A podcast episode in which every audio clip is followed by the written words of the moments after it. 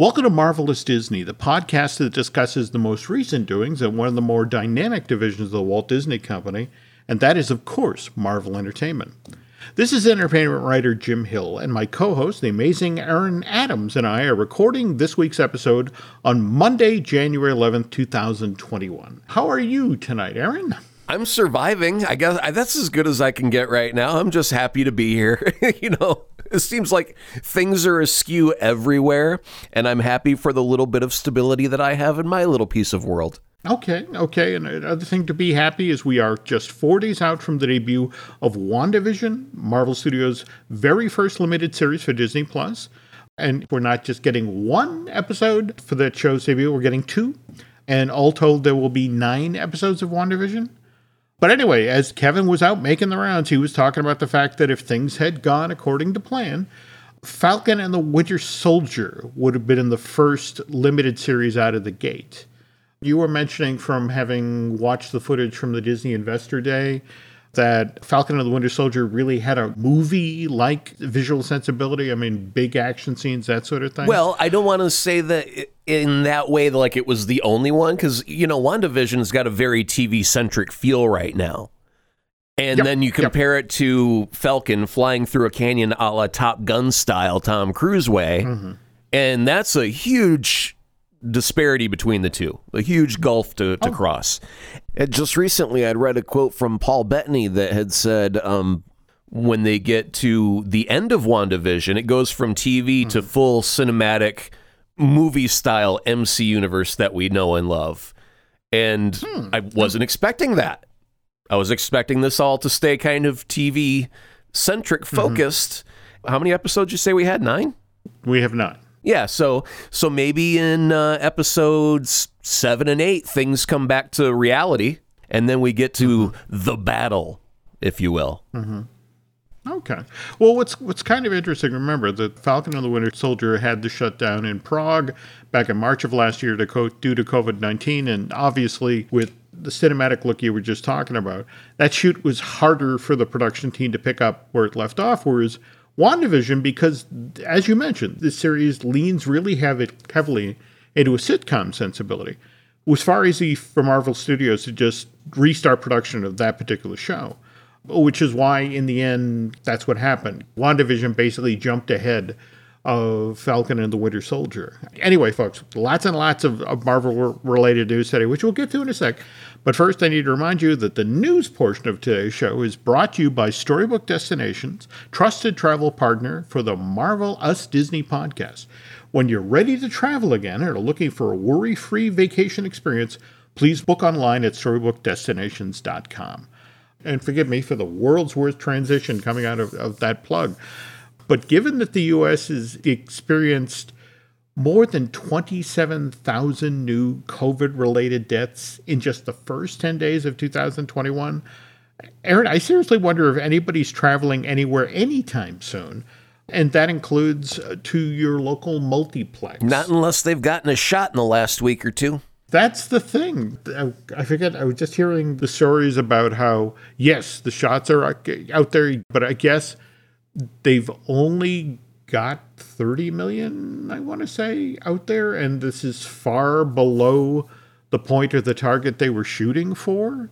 Which is why, and again, I, I know this is you're going to drop dead shock from from uh, hearing this, but did you see the story in Variety today about how studios once again are looking ahead to now their schedule for 2021 and going, well, maybe we need to move some things. Oh, geez. Do I really have to open up my closet, get up on my tippy toes to the very top shelf, and grab my surprise face again?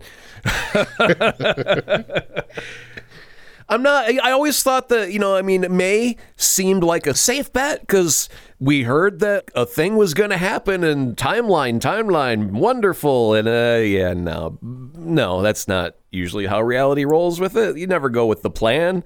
It's always, oh, something happened. We got to alter the plan just a little bit. It'll only, it'll only, be a week or two, and then oh, this other thing happened. It'll only be another week or two. Uh, whatever. But May for Black Widow is too dang early, and I don't mm. think it's going to make much money in the box office Mm-hmm. Unfortunately, because these things are driven by financial success or failure, I don't know if that mm-hmm. means that future Black Widow projects would automatically get a death knell because of bad placement. Too soon, too soon! Will be the, mm-hmm. the mantra for that one. Well, here's what they reported today in Variety that there's chatter that another Disney tentpole, the Scarlett Johansson led Marvel adventure Black Widow, may follow in the steps of fellow studio release Raya and the Last Dragon, uh, which is supposed to premiere concurrently in theaters and on Disney Plus for a premium price. Disney insiders continue to deny these whispers, but yet in the age of Corona, nothing is being considered until it is. You know what? If they if they're going to put it on Disney Plus, they could have done it a long mm-hmm. time ago. The reason they waited is they wanted mm-hmm. a theatrical experience. You have to watch this mm. in a theater to get see every little detail. That's mm-hmm. why you got and you got to experience it with the crowd. And you can't back mm-hmm. out now and go, "Oh yeah, and we're also going to release it on Disney Plus at the same time." That kind of uh, urinating in the wind. You know, it's wrong direction, man. okay. You're getting your leg wet. I, I, love the discreet euphemism. That's okay. There we go. What's kind of interesting is, is Kevin's a, a, fascinating interview. He would, you know, for example, talking about what they've been dealing with COVID. He feels lucky because it's like if COVID had happened in 2017 when they were shooting Infinity War and Endgame back to back if that six month long shoot had been disrupted with 30 big name actors who all had to come in and shoot scenes at various times around other projects and all that sort of thing, that would have been disaster. Whereas this year, with WandaVision and the other stuff, it's like we could work with that. It's the best breaking off point you could have ever hoped for. You got your little mm-hmm. coda at the end with Spider Man Far From Home, and so that that door is closed. It's complete. Let's take a two year hiatus to get rid of the mm-hmm. sickness and then uh, start fresh and new. I mean, I probably now imagine Jim if Corona had happened uh, right after we had gotten Infinity War, and we're still waiting on mm. Endgame right now. Can you imagine how that would be? I'd be an angry, angry individual right now. Well, it's interesting you bring up Infinity War because Kevin, again, uh, uh, talking with Screen Rant this week and discussing the origins of WandaVision, he talked about how they had their very first conversations about this project when they were out on the press junket for Infinity War. It was almost three years now since we had our first had a discussion with Elizabeth and Paul I think during the press junket for Infinity Wars, Bob Iger had come to us and explained that Disney would be launching a streaming service and that they wanted Marvel Studios to start working on programs for it. And WandaVision was one of the very first ideas we came up with. And uh, that was mainly uh, because there were so many great Wanda and Vision stories to tell, and that we'd only scratched the surface with their relationship in the, in the MCU movies, and also because you know uh, Paul and Elizabeth were so spectacular, we knew they could carry anything, and we wanted to work with them more. Okay, so why then sitcoms? Why use that as the inspiration for WandaVision? Again, Feige had this amazing story about how it all had to do with the trauma that Wanda experienced in Infinity Wars. Wanda first destroys the Mind Stone and Vision in order to prevent Thanos from getting access to all six of the Infinity Stones, only to then have Thanos use the Time Stone to reverse Wanda's action and then rip the repaired Mind Stone from Vision's forehead. So, in effect, because of what Wanda does, Vision is killed twice, which uh, understandably puts Wanda in a very emotional state, which we saw a little bit of during the Scarlet Witch's face off with Thanos in, in Endgame. Uh, and again, this is Feige talking to Screen Rant. The beauty, the simplicity of a sitcom is that you know when there's a problem at the beginning of the episode, 30 minutes later, there's going to be a solution, and you can then move on. Think of how comforting that would be to live in a world like that if you were someone like Wanda who'd gone through something as traumatic as what happened to Vision. But when and you know the idea of okay, let's do a show that pays tribute to to sitcoms, but let's do it right. And they were so determined to get it right, they actually sat down with Dick Van Dyke and asked for his input on this this Marvel limited series. Did he teach him how to trip over a futon, or not a futon, uh, an ottoman? It's actually it's, it's great that you mentioned that because series director Matt Shakman, this was in, with an interview with Christina Radish at Collider. He talked about again, the lunch they had with, with Dick Van Dyke and, and mentioned that you know, what Dick told them is that you can tumble over ottomans, you can be goofy, you can be anything just as long as it's grounded in real life. That was one of the, the reference points that they used for, for WandaVision, that there had to be, in the middle of all the sitcom sillies, some real stuff. Mm. Do you remember the Dick Van Dyke show that sort of paid tribute to the Twilight Zone, the Walnuts episode? No. It's 20th episode of season two of the Dick Van Dyke Show. It's called It May Look Like a Walnut, but it's the Dick Van Dyke Show that literally in the middle of the episode makes a hard left and becomes the Twilight Zone. In fact, that's one of the more interesting things of the show is it really is sending up the Twilight Zone.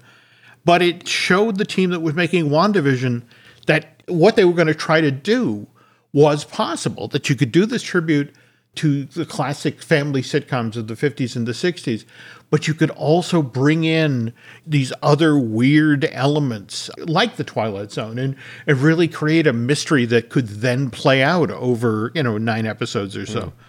But at the same time, in order to get that feel, in order to get that look just right, they really leaned into the actual production techniques that were used for shows like I Love Lucy and The Dick Van Dyke Show. And that meant filming in front of a live audience, which evidently Elizabeth Olsen found it really nerve wracking because, again, you're not playing to an audience when you're, you know, in a classic sitcom, but you are feeding off of the energy of the audience. Right. So she was talking about how, you know, that, and the thing is that when you shoot that way, it was the very first thing they shot, and a lot of quick change, changes. There was a lot of adrenaline, and she was honestly so happy when the show, WandaVision, then moved on to spoofing sitcoms of the late 60s and the early 70s, like The Brady Bunch, because those actually shot, you know, they didn't shoot in front of our audience. They actually had a fourth wall.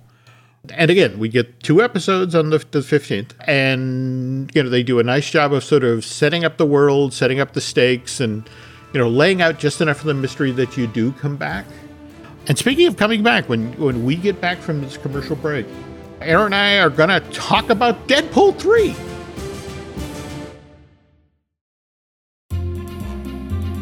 Kevin, as he was out talking about WandaVision, the nice thing is you have him in a room and you can ask him anything. And so the question then came up about Deadpool 3. And on earlier episodes, you and I talked about how the uh, sisters, uh, Lizzie and Wendy, are hard at work on the screenplay for this thing. But here's uh, also some other Deadpool news that Kevin shared with Steve Weintraub. This sequel, just like the first two Deadpool movies, will be R rated. We're working on a script right now, and Ryan's overseeing that script. Deadpool 3 won't, won't begin shooting this year. That's largely because Ryan's a very busy, very successful actor. So this R-rated sequel won't begin shooting till 2022 at the earliest. And as long as they got Feige talking about future MCU movies, the folks over at comicbook.com then pressed him about all of the casting stories that have been bubbling up about the third Tom Holland Spider Man movie. Uh, how Tobey Maguire and Andrew Garfield are supposedly making appearances in this uh, Sony Pictures production. And Kevin, to his credit, had some fun with his response. It's like, yeah, I've read some things. The fun thing about online speculation is that when it comes to our stuff, that sometimes they couldn't be more off the mark, and sometimes it's shockingly close and that's held true for the last few years. But saying which is which would take some of the fun out of everything. But the comic book guys, to their credit, pressed Feige. He got a little more serious with the next response and said, Look, the biggest clue I can give you about the next Spider Man movie is the title of the, the Doctor Strange movie, and that's The Multiverse of Madness. So the question now is where is the Multiverse of Madness taking us? And that's something we'll be exploring WandaVision, the next Spider Man movie, as well as the next Doctor Strange film. So Uh, by the way, in this response, somewhere there might be a clue as to who the big name performer is that's supposedly turning up in a, one of the, the later versions or later episodes of WandaVision. Mm. Here's the interesting quote from Paul Bettany. What I can't tell you is about the actor who's going to be surprised to everyone. It's like I, I got to work with an actor that I've been wanting to work with forever. It's just unbelievable, and we had some real fireworks together. So, given that Elizabeth is supposedly showing up in Multiverse of Madness, I what do you think, Benedict Cumberbatch or? I would expect it to be someone new. Mm-hmm. Just because I, wouldn't be thinking of any of the current Avengers. I mean, it's like they're they're all in a fraternity or a club right now. You know what I mean? It's like, oh, we're Avengers. You know, we got we all got the tattoo. you know, so even if they didn't get to work directly with another person on a movie, they still kind of got their credits. You know, naming the credits next to them, so they work together technically just not in the same scene. So I, I don't know how how do they look at it as as a celebrity is you know do you do you have to actually share a scene with Benedict Cumberbatch to have quote unquote worked with Benedict Cumberbatch? That's an interesting question. I wish I knew my Marvel Cinematic Universe better than this that I would know definitively whether or not these two have been in the scene. well, the thing is, we don't have a villain. We don't have a big bad. Who's the antagonist? I mean, mm. if we knew that, then we uh. might have a, a different direction of who it was that he was so excited to work with and maybe why he was so excited to work with them. But it, just to give you some idea of where this project is or how important WandaVision is to Disney, I mean, the very best sitcoms, the, the, the most memorable ones, have a memorable theme song. And so as WandaVision was in the works, the thinking was, wow, we, we really need – a good theme song for this Danny thing. Elfman! So that's a great choice. But the interesting thing is, again, this is Disney. So uh, Disney was thinking, well, who do we turn to for great songs? And in this case, it was Bobby Lopez and his wife, Kristen Anderson Lopez, the team behind, of course, the score for both of the Frozen films as well as Pixar's Coco.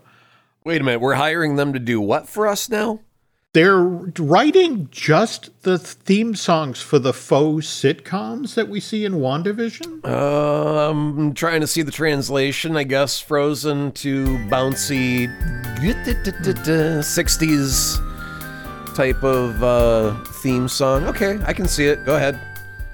Well, the interesting thing is, evidently, Matt Shakman, Bobby went to college with, with Shakman. So he, he pitched it to them and uh, Kristen and Bobby didn't even have to think about it. They they loved the bright feeling of American sitcoms uh, mixed with the deep sense of unease that this story had, and it was a really inviting challenge to set up that tone. And Kristen chimed in. It's like, look, I grew up in the '80s watching all of these shows from all these decades all day long. You know, episodes of I Love Lucy and The Brady Bunch and Family Ties. They shaped who I am and how I moved to the world. So, to their way of thinking this was a dream project. So they leaped right into it.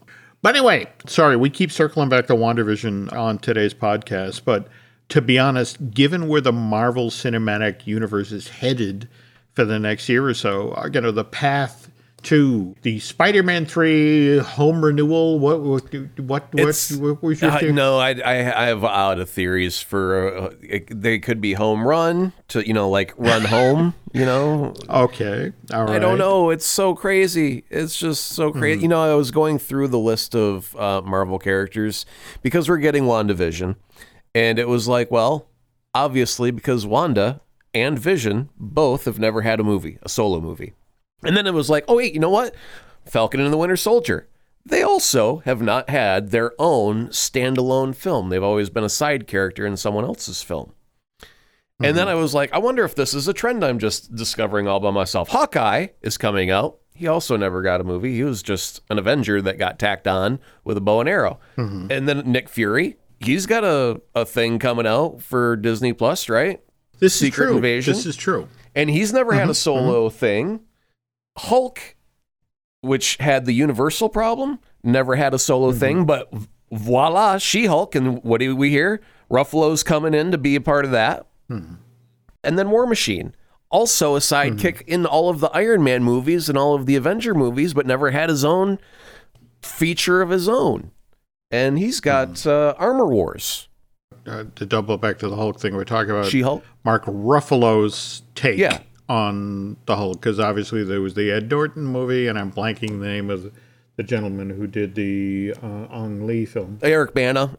There we go. I mean, you bring up an interesting point. So I, I, was just wondering if there's any other heroes that that were side heroes that were not that haven't had their own movie. I'm wondering, are they going to get a series, a Disney Plus? Hmm. Here's your show for Shuri, you know, or or whatever. And then, do we have mm-hmm. the news about Black Panther about that yet? Kevin actually has been also addressing that issue.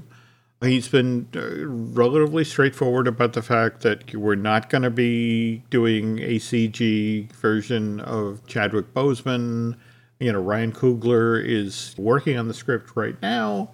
He has solid backing of the studio on his take as to what they're going to do and how they're going to honor Chadwick, but yet move forward with this character. So, so, so here's the dilemma, Jim. You're you're a writer. Yeah. Okay. Yeah. Let's let's mm-hmm. pretend for a 2nd i mm-hmm. I'm your boss, and I come to you and I say, Jim, mm-hmm. I got a project for you. We're gonna have you write a movie, and it starts shooting when? when does it start shooting? They're going to start shooting in July. It's going to be a six month long shoot, and then it's out next okay. summer. Which again seems a ridiculously tight turnaround, especially for a project. So like I'm coming to you as a as a writer in January, mm-hmm. saying we got to mm-hmm. start mm-hmm. rolling film in in July. Your lead actor is unfortunately passed. Mm-hmm. You can't use CGI, it's disrespectful. You can't recast him. He was too attached to that role. It, it would dishonor everything that, you know, he brought into that by by recasting him. So we can't do that either. I need a script mm-hmm. with him in it. I don't know how you're going to do it. Right. And what do you come up with, Jim?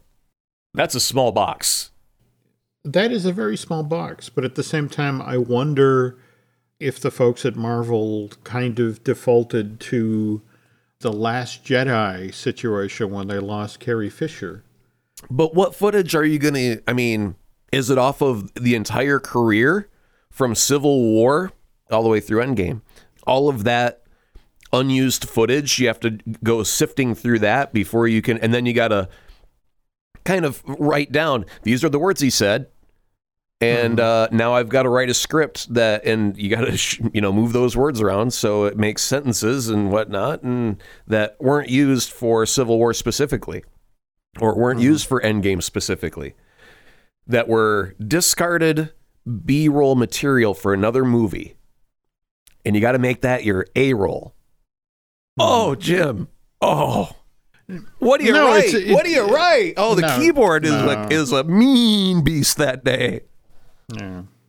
In a weird sort of way, this brings to mind Blake Edwards. Um, oh, after uh, Peter Sellers had passed for yes. Pink Panther, and they made yeah, uh, on the, was it on the trail of the Pink Panther? Well, I think there were actually two films. They they they made the trail of the Pink Panther, and then I want to say the son of the, the, the Pink Panther, which was supposed to set up the new character to carry the franchise, and it just it did not work. It was it was an interesting exercise and you know there were a lot of very very talented people involved so i don't want to have the fear that the the black panther 2 is on the trail of the black panther there you go the search for t'challa so to yeah. speak I, I, again as a writer I don't know what I would do this with this situation, and you know the fact that you have to feel for Ryan Coogler, who had the second film written. I mean, at some point, you do have a compass that, uh, you know, of we know that we've got a direction to go in.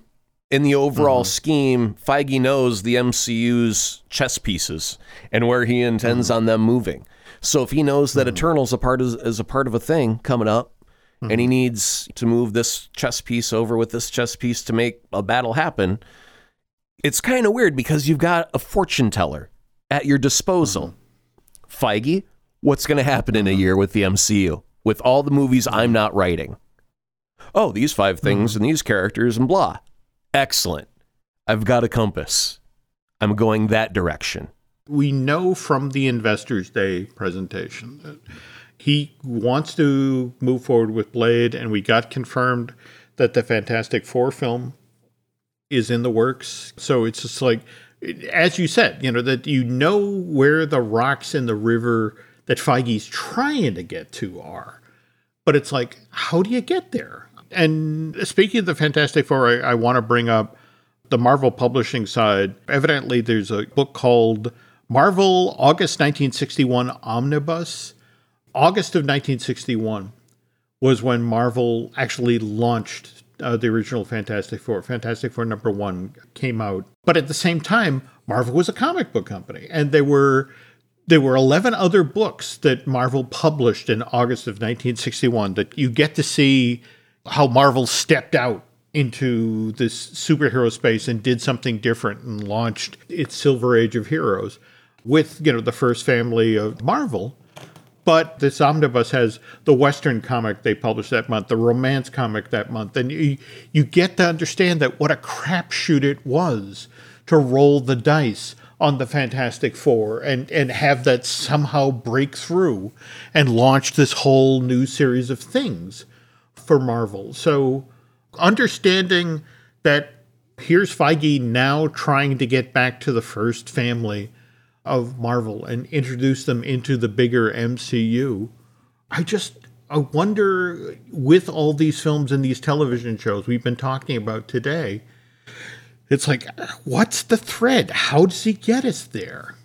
It's it's got to be an origin story, I would imagine, mm-hmm. because it seems like they all have origin stories with the exception oddly of Spider-Man. He came to us mm-hmm. already formed. He had his power, mm-hmm. Tony found him, brought him in. We didn't have to go through the mm-hmm. whole hubbub, got bit by a spider.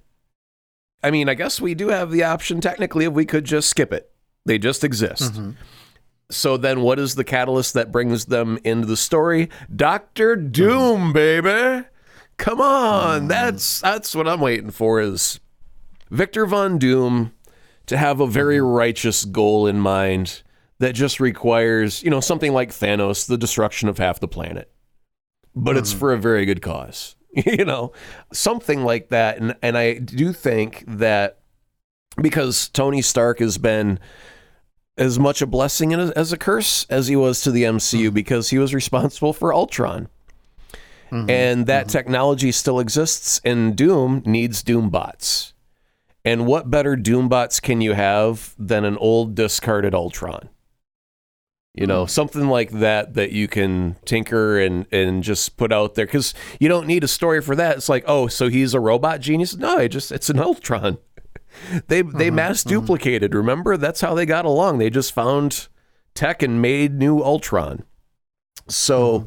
why not just grab some of those and have voila doombots throw a green cloak over it done uh, I mean, let's. Uh, that, I mean, it seems like it, it could be a really fast track because you need you need quick language. Remember when uh, the battle in Endgame started happening and Peter showed up? He goes, mm-hmm. "What's happening, Mister Stark? That guy from space came mm-hmm. after the wizard for a, a gem. Go. We need it to be that quick now." So Mm. Ultron into Doombot, Doom now wreaking havoc on the world. Who can stop him? Oh, let me introduce you to the first family known as the Fantastic Four. We're talking about Endgame. We were talking earlier about Infinity War, and those films were earned. We had all of the films that led up to this point. We saw, you know, the various conflicts. We, I mean, again, think about how the Scarlet Witch and her brother came on the scene in in Age of Ultron, and you know that. In fact, I, I to this day I still love that wonderful scene where Wanda's in the house hiding with Hawkeye. Mm-hmm. And it's just like, look, I got arrows. All right. You know, it's like, I have to go back out there. But if you come back out there, you have to help us. I think what the, the Marvel films all do so well is that mix of huge action scenes, but these great little human moments. Mm-hmm which actually give the, these actors something to do. And a Hollywood Reporter just this week talked about how Feige and the MCU almost got beat to the whole team up movie because uh, you know I guess back in 2011 20th Century Fox came within inches of making a Fantastic Four versus the X Men movie. And not only that, Aaron, but, but supposedly they got the idea from the Civil War crossover comic book series. So they would have effectively poached the thing that introduced us to the Black Panther, or for that matter, the amazing battle at the airport in Leipzig. But anyway, this is supposedly the storyline for the film. Uh, it would have gotten underway when Johnny Storm accidentally blows a hole in Manhattan uh, when he goes supernova trying to capture a, a fantastic, a classic Fantastic Four villain, Molecule Man. So that's the inciting event. And this in turn sparks the Superhero Registration Act, which again, we, I guess they called those the Sokovia Accords. Right, yeah. So uh, in this film, it's the Fantastic Four and the X Men that ends up on the different sides of this issue, as opposed to basically the Avengers splitting down the middle. And the idea, evidently, Fox wanted to use all of the Marvel characters that it had the rights to in a single film. And it ended up, surprise, surprise, with an epic superhero battle with Wolverine, Right. uh, which uh, still at this point is played by Hugh Jackman. And he's fighting Mr. Fantastic. And you had mentioned who did, did It was, uh, I guess, y- Ioan Gruffudd was the Okay. original Reed Richards in that. Now, the thing is, this is supposed to take place in 2011.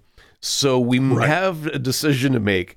Do we go with Mm-hmm. the Fantastic Four movies from 2005 and 2007? 2011 is only Mm-hmm. four years after, so it could very well be. However, the Fantastic Four movie that was rebooted happened in 2015, which was also a difference of four years. So are we claiming the new reboot cast or the old? Because it's right smack dab in the middle. Absolutely, absolutely. And uh, Or are we going to go with the Corman?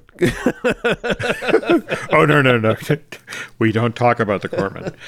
but but here's the thing that the hero versus hero brawl ended with reed richards pinning wolverine down and then extending his hands until they're one molecule wide and then using them as scissors to cut the mutant's arms off and in the article that they were like they grow back right yeah, know, but they so- wouldn't grow back with adamantium on the bones. It would just be the Oh, bones. no! Yeah. See, I that's why Reed is the smartest man in the MCU. Yeah, he was using the old noodle on that uh. one.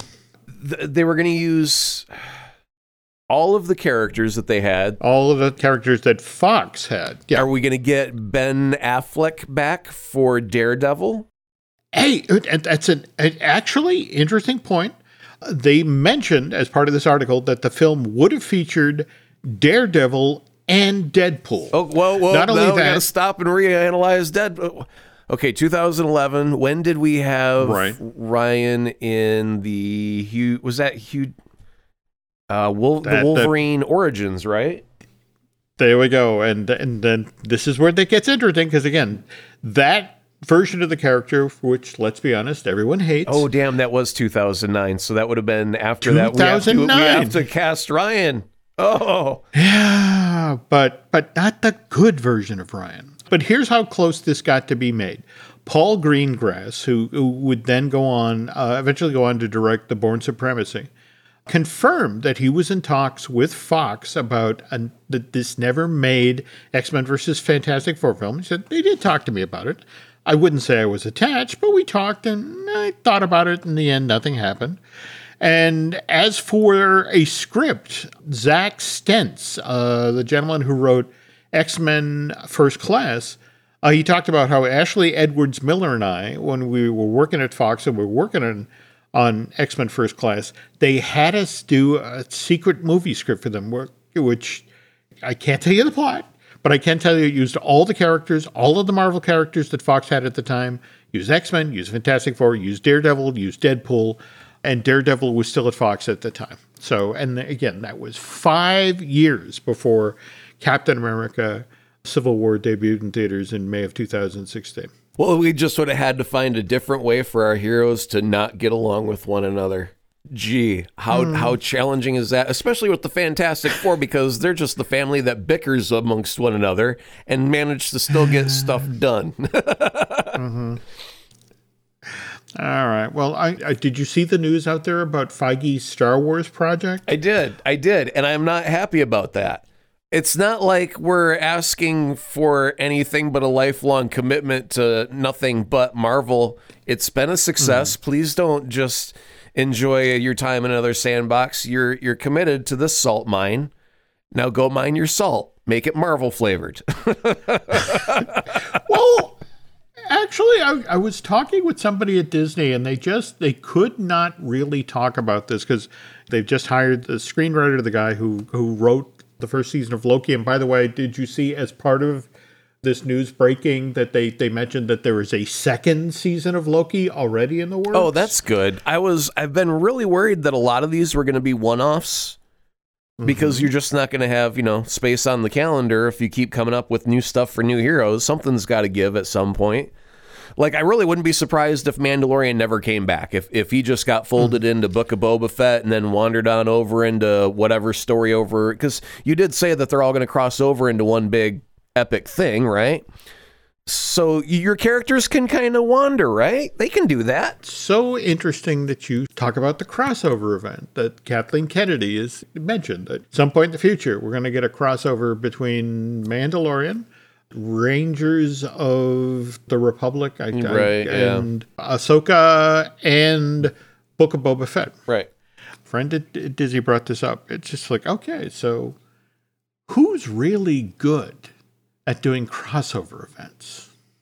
Yeah, he's already employed doing something else. Leave him alone. I, I, I get that. I get that. But but think you about it. You can't poach if, inside your own company. That ain't cool. well, we just talked about Kristen and Bobby writing songs for the the, the WandaVision thing. Think about it. If you're gonna do a crossover event for Star Wars for Disney Plus, wouldn't you want the guy who's clearly proved he's good at that from Marvel handling that? No, just no, saying. no, no, no. I, am well, fine right. with Favreau's doing great. Filoni's doing yeah. everything just fine. Let them be the Feiges that Feige is to to Feige. Just leave him alone. I, I, mean, it's it's. I should be totally fine. I don't care one way or the other. But it's like you're, if you're okay. going to divide your attention truly, something's mm-hmm. going to give. And I would, mm-hmm. as a Marvel fan, I also like Star Wars a whole bunch. I love it, you know, mm-hmm. just as much. But I really like where where Marvel is. I like the direction that it's headed in the future. Uh, apparently, mm. you know, I'm, i can be proven wrong at any time a show starts, and I don't like it. I can be proven wrong, but I, everything I mm. like mm-hmm. right now is seems on track, focused, and that's because of a single visionary driving the bus mm-hmm. with a world of creative backing him up. And as soon as you go, hey, drive two buses, mm. someone's going to get into a accident and on that note, you know, again, so uh, to tell you what, come back here in two weeks. We'll have all seen a couple of, of episodes of WandaVision, and we can start talking about where that show's going to go, and more to the point, what the mystery is. And let's see, beyond that, Aaron, I, I, I went out and got myself a treat, which is the art book for Marvel's Avengers, the um, the game. Oh, okay. I guess we're this far after the launch, but I was kind of surprised to find out that the big bad in this game was MODOK. Yeah, yeah. Eh, I mean, it's it's aim, so you can have a hmm. whole bunch of bad guys, faceless mm-hmm. yellow suits, running around mm-hmm. to to beat up on. So yeah, MODOK's you know head of aim. So mm-hmm. there you go. You have a bunch of baddies. Okay. But I just, you and I both know about that Patton Oswalt MODOK, you know, kind of office comedy mm-hmm. that's in the works at the, you know, the talented guys at Robot Chicken, you know, or, or some Stupid Buddy Studio are right. doing. And it's just, it's one of these things where it's like, really, that's your villain, knowing that this show is coming? Where you know you've got Patton Oswalt. I mean, you know, one of the great comics of our age doing MODOK as as the frustrated sitcom dad. Yeah, the reality is that I think game developers believe their games have a longer shelf life than they actually do. Mm-hmm. And there's a number of games that I have that are still quote unquote going on, like Tom mm-hmm. Clancy's Rainbow Six. They keep adding chapters and new content, and it's been going mm-hmm. for years now, just years. And people mm-hmm. still play it. Truly, people still play it, mm-hmm. but not very many. I've got a big mm-hmm. friends list with hundreds of people on it, and nobody's playing it on on that friends list. And it's like okay. maybe Saturday morning at three o'clock after someone got home from the bar. You know, they'll they'll turn on the Xbox and play a couple matches with their buddy, but it's not a big thing. So in this instance, when Avengers comes out and they're using MODOK, and then I don't know how how long before uh, Patton's thing actually hits the airwaves or the interweb. Mm-hmm we're just a couple of months out now from the launch. Yes, I mean that's oh. maybe nine months separation between the two, and in the mm-hmm. rearview mirror, nobody gives the rat's patoot about the video game that came out almost a year ago mm-hmm. that didn't sell very well and didn't play very mm-hmm. well. you know, at that point, it's just like, eh, that, that was a dumpster fire. We're looking ahead at this moment. Here's a cool new shiny MODOK with the voice of Patton Oswalt. all right, all right. Well, I, I'm still glad I picked it up because I mean it has it lays out the world building and the epic scale of the game. You you definitely get a sense of a lot of very talented people worked very hard. Oh sure, um, sure. But but again, you know the same thing. Just to to hear you describe the bug ridden experience. Oh no, I'll tell you what, man. The guys that. uh worked on Marvel's Avengers there on on the video game mm-hmm. side are mm-hmm. probably mm-hmm. breathing the biggest sigh of relief that they had nothing to do with Cyberpunk 2077 because that one they it was it came out you know, with your $60 price point as usual for a AAA mm-hmm. title. And within, I want to say, a week or two, they had discounted it by 10 or $20 because uh, it was just doing so bad. And then the, the game stores put up warnings. This barely plays or barely functions on an Xbox One or a PlayStation 4. You probably shouldn't buy it. And uh, then they just, I think PlayStation pulled it from the store altogether. And we're refunding wow. people outright. Here's your cash back. So, mm-hmm they didn't have that happen to them. Mm-hmm. They just didn't have a very good game and the now the problem is do you want to sink how much time, energy and money to polish it to get it into mm-hmm. a really nice decent shape when the sale date was so long ago in the past and nobody's you're not getting new customers right now. You're appeasing off customers is actually what you're doing. How much money are you going to mm-hmm. spend on that? Because no matter how good you make it there's not anybody going to be buying a new copy of this game at this point if you listen carefully, folks, you can hear the GameStop employees weeping softly. Yeah. No, I said so. I said new copy. They sell the used copies, so you know you'll, oh, you'll well, go pick it up go. for like ten or twenty bucks. The mm-hmm. publisher will make no money off of that. GameStop will make their cut. They'll they'll be you know not doing well yet, but they'll they'll still be working their scam. I mean business. I, I'm sorry, business. Okay, well, on that happy note, we can we can scratch GameStop off of the potential sponsor list. But all right, thank you for listening, folks, and we will be back with a brand new show soon.